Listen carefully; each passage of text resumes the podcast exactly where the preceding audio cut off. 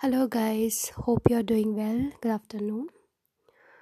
Uh, today's topic is हम आज उस टॉपिक में बात कर रहे हैं बहुत लोग इस टॉपिक को नेगलेक्ट करते हैं लेकिन मुझे लगा कि मुझे इस टॉपिक पे बात करनी चाहिए सो so, uh, मैं इस, इस चीज़ को मैं बोल रही हूँ कि हम जब भी कुछ uh, सोचते हैं तो वो डेफिनेटली हो जाता है बट कुछ चीज़ नहीं सोचते वो डेफिनेट वो वो भी हो जाता है कभी सोचा आपने कि ऐसा क्यों होता है?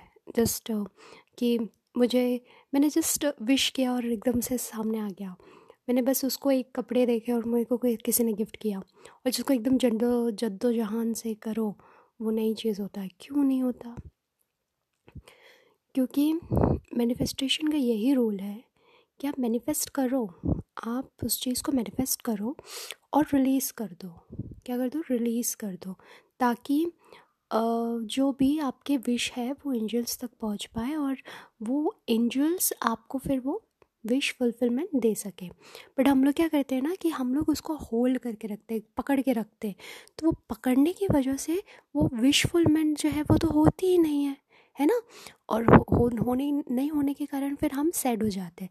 तो मैंने ये एक चीज़ अपने लेसन मतलब लाइफ में यही सीखा है मैंने एक चीज़ लेसन यही सीखा है कि जैसे कि मैंने मतलब नॉर्मल से मतलब मैंने मम्मा को बोला कि मम्मा मेरे को ये खाने का तो फिर फटक से बन कभी कभी नहीं बनता क्योंकि वो मूड के ऊपर डिपेंड करता है। लेकिन जैसे कि मुझे कुछ चीज़ पसंद आ गई और वही चीज़ मुझे गिफ्ट में मिल गई तो it's a good sign for me ठीक है?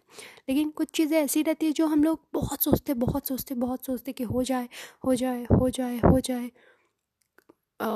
सबसे लड़ लेते हैं, सबसे कर लेते हैं कि वो डेफिनेटली होगा पॉजिटिव रहूँगी मैं, ये, वो। लेकिन पॉजिटिव होने के साथ साथ आप नेगेटिव चीज़ों को भी अट्रैक्ट कर लेते हैं। तो वो चीज़ आप अट्रैक्ट मत करिए मतलब हो जाएगा। भगवान पे भरोसा रखें और सरेंडर कर दीजिए, वो हो जाएगा। बस, मैं इतना ही बोलूँगी, क्योंकि मैं जब अपना बिज़नेस स्टार्ट करने के पहले जो फ़ेज़ था, उसमें ये था मेरा कि मुझे करना तो था, पैसे नहीं थे, करना तो था बट था तो था। ऐसा था मतलब करना है हम तो करना है। और फिर मैंने आ, मैंने इन्वेस्टर को बोला कि कब तक होगा कब तक होगा कब तक होगा। मैं उनके पीछे पड़ गई कब तक होगा कब तक होगा। तो आई सरेंडर इट मैंने सरेंडर कर दिया कि ठीक है भगवान आपको जैसा सही लगे आप मेरे लिए वो आ, करना मतलब जो भी विजुअल फॉर्मेंट है मैं सरेंडर कर दी। मैं नहीं सोची उसके बारे में दो तीन दिन नहीं सोची। एंड आप यकीन नहीं मानेंगे, वो चीज़ दूसरे तीसरे दिन में मुझे मिल गई।